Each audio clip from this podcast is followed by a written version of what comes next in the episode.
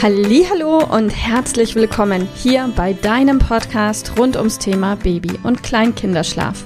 Mit diesem Podcast möchte ich dich und deine Familie dabei unterstützen, Entspannung in eure vielleicht noch angespannte Schlafsituation zu bekommen, sodass Einschlafen und altersentsprechendes Durchschlafen für deine Maus zu einer einfachen und schönen Sache werden kann. Mein Name ist Miriam Ende von Mein Babyschlaf Coaching. Ich wünsche dir viel Spaß mit dieser Folge. Hallo und herzlich willkommen. Heute möchte ich dir einen Überblick über die unterschiedlichen Schlafregressionen mitgeben. Und zwar eben nur einen kleinen, feinen Überblick, sodass du für dich auf die Schnelle erkennen kannst, ob ihr euch vielleicht gerade mittendrin oder kurz davor befindet. Und vielleicht hast du dann auch einfach eine besondere Wahrnehmung und Sensibilität für dieses Thema, was es dir erleichtern wird, um dann auch damit umgehen zu können. Im Englischen heißen sie Sleep Regressions und um es nicht unnötig kompliziert zu machen, übersetze ich das einfach mal in Schlafregressionen. Und ja, dieses Wort kann, wenn man Lateiner ist, ein bisschen irreführend sein, weil es auch übersetzt werden kann mit einer Rückentwicklung. Aber genau das ist es nicht. Eine Schlafregression, Sleep Regression, ist eine Weiterentwicklung, aber mit einer rückläufigen Tendenz. Und zwar einem schrittweise weniger werden des Schlafbedarfes, was ja an und für sich total logisch ist und eigentlich auch auf der Hand liegen sollte, denn kein Erwachsener braucht so viel Schlaf wie ein kleines Baby. Und ja, das hast du sicher auch schon beobachten können, dass einfach der Schlaf von deinem Kind sich die ganze Zeit verändert. Und da gibt es eben sogenannte Schlafregressionen. Das sind Phasen, in denen sich der Schlaf relativ sprunghaft verändert, eben indem er in der Regel weniger wird oder aber vorübergehend weniger wird.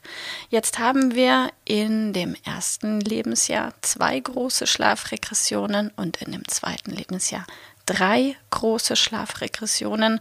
Und zwar die erste Schlafregression im vierten Lebensmonat, die zweite im neunten Lebensmonat, die dritte im elften Lebensmonat, die vierte im 18. Lebensmonat und die fünfte Schlafregression im 24. Lebensmonat. Und Achtung, plus minus eins. Das heißt, jede dieser Schlafregressionen kann durchaus auch schon mal einen Monat früher beginnen oder auch einen Monat später. Manchmal geht es auch einher mit dem Unterschied, dass tatsächlich ähm, eingetretenen Geburtstermins versus dem errechneten Geburtstermin.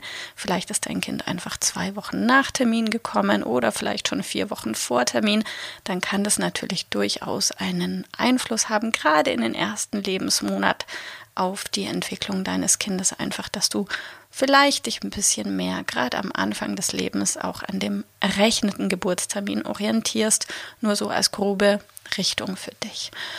Mm, erkennen kannst du diese Schlafregression eben dadurch, vor allem, dass du merkst, dass der vielleicht letzte Woche noch relative klare Schlafbedarf deines Kindes von heute auf morgen plötzlich nicht mehr so klar ist, dass dein Kind auf einmal deutlich länger braucht, um in den Schlaf zu finden oder in der Nacht nächtliche Wachphasen hat oder in der Früh deutlich eher aufwacht oder manchmal vielleicht einer der Tagschläfchen nicht mehr so recht klappen will, während er eine Woche zuvor noch wunderbar funktioniert hat.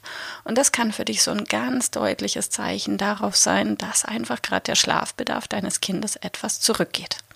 Jetzt sind wir Erwachsenen in unserem Kopf und auch in unserem Wunsch, ähm, oft ein bisschen träger als die Weiterentwicklung unserer Kinder, weil, und ich erinnere mich noch ganz genau daran, wir, wenn das mal klappt mit diesen Tagschläfchen und wenn die recht gut funktionieren und unser Kind schnell einschläft und wir genau wissen, oh, jetzt schläft es eineinhalb Stunden, dann können das sehr, sehr wertvolle und auch heilige eineinhalb Stunden sein, einfach Zeit für dich, Zeit, in der du machen kannst, was du möchtest, sei es in Ruhe duschen oder telefonieren oder die Küche aufräumen, was auch immer, aber es ist so, dass du wahrscheinlich nicht sehr begeistert bist und Juhu schreist, wenn dieser eine liebgewonnene Tagschlaf auf einmal wegfällt. Und das führt dazu, dass viele Eltern einen ziemlichen Aktionismus an den Tag legen, um diesen Tagschlaf weiter unbedingt aufrecht zu erhalten, weil sie ihn ja auch selber brauchen, diese Zeit für sich.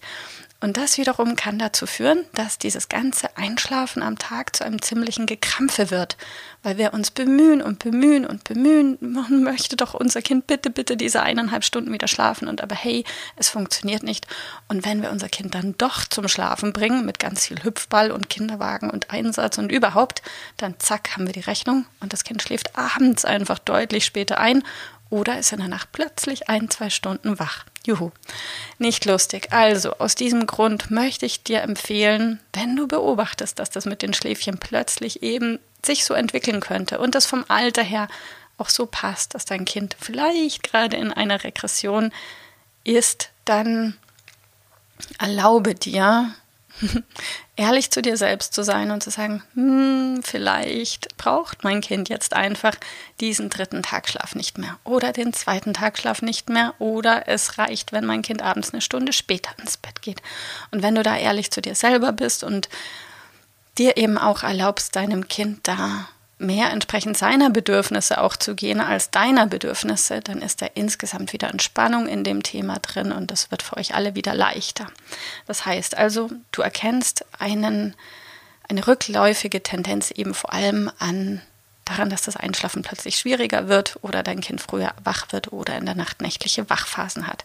Gleichzeitig ist es so, dass während einer Regressionsphase auch meist kognitive Weiterentwicklung stattfindet. Wer, ähm, du kennst bestimmt das sehr bekannte Buch, in dem viel die Rede von Sprüngen ist und ähm, Entwicklungsschüben. Und ja, während einer Regression befindet sich dein Kind auch in einem Entwicklungsschub, in einem Sprung.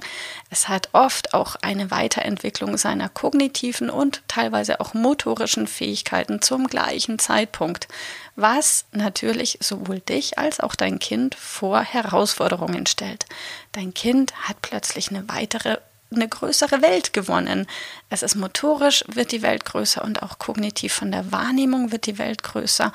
Und dadurch kann es auch sein, dass dein Kind dann einfach auch mal andere neue Emotionen hat, dass es sich anders erfährt, dass es dich anders erlebt und auch, dass es vielleicht zum Testen anfängt. Mm, das heißt, diese Phasen sind einfach für euch eine Herausforderung. Nimm es gelassen und wir erleben immer wieder, dass Eltern sagen, boah, scheiße, hier die nächste Regression und Regression so schlimm und, und, und. Versuch's innerlich zu umarmen und zu begrüßen, denn es ist eine ganz, ganz wichtige Phase für dein Kind, die eben eine Weiterentwicklung ist, ein Fortschritt und es gehört dazu zum Großwerden. Und wenn du das einfach mit Freude nimmst und sagst, hey, mein Kind entwickelt sich gerade weiter und offen dafür bist, dich gleichzeitig genauso schnell mitzuentwickeln, dann kann das auch relativ einfach werden. Und diese Phase von drei bis sechs Wochen, so, denn so lange dauert in aller Regel eine Regression, könnt ihr recht gut durchmanövrieren, bis es dann eh wieder relativ klar ist, der Schlafbedarf bis dann die nächste Regression kommt ein paar Monate später. Also in diesem Sinne, sei einfach sensibel und sei flexibel und begrüße eine Regression als Weiterentwicklung mit einer rückläufigen Tendenz des Schlafbedarfs. Wenn du da tiefer einsteigen möchtest, schau gerne auch mal in mein Buch rein, Entspannt einschlafen, glücklich aufwachen oder hör in andere ältere Podcast-Folgen rein. Da gibt es auch die ein oder andere, wo ich nochmal tiefer in einzelne Regressionen reingehe. Oder wenn du sagst, du kommst alleine nicht klar, wende dich gerne an uns. Wir unterstützen dich. Wir sind immer für dich da. Du findest uns auch über die Homepage Mein Baby Schlaf Coaching. Ich freue mich auf dich. Ich wünsche dir alles, alles Gute und bis bald. Tschüss. Liebe Mama, ich hoffe, dass dir diese Folge gefallen hat, dass sie ein Problem von dir gelöst hat, dass dir auch weiterhilft. Falls ja, freue ich mich, wenn du uns auch auf Facebook und Instagram besuchst. Dort teilen wir täglich wertvolle Tipps rund ums Thema Babyschlaf mit dir, die dir dabei helfen sollen, mehr Schlaf und vor allem auch mehr Lebensqualität für dich und deine ganze Familie zu bekommen. Die Links dazu findest du in den Show Notes und Solltest du dich vielleicht auch beruflich verändern wollen, weil du dich schon seit längerem fragst, ob das, was du im Moment machst, wirklich alles gewesen sein soll, dann kannst du dich gerne um einen Ausbildungsplatz zum Schlafcoach bei mir bewerben. So oder so. Die Links findest du in den Show Notes. Kontaktiere uns. Wir rufen dich an für ein kostenloses Infogespräch. Ich freue mich auf dich, deine Miriam. Tschüss!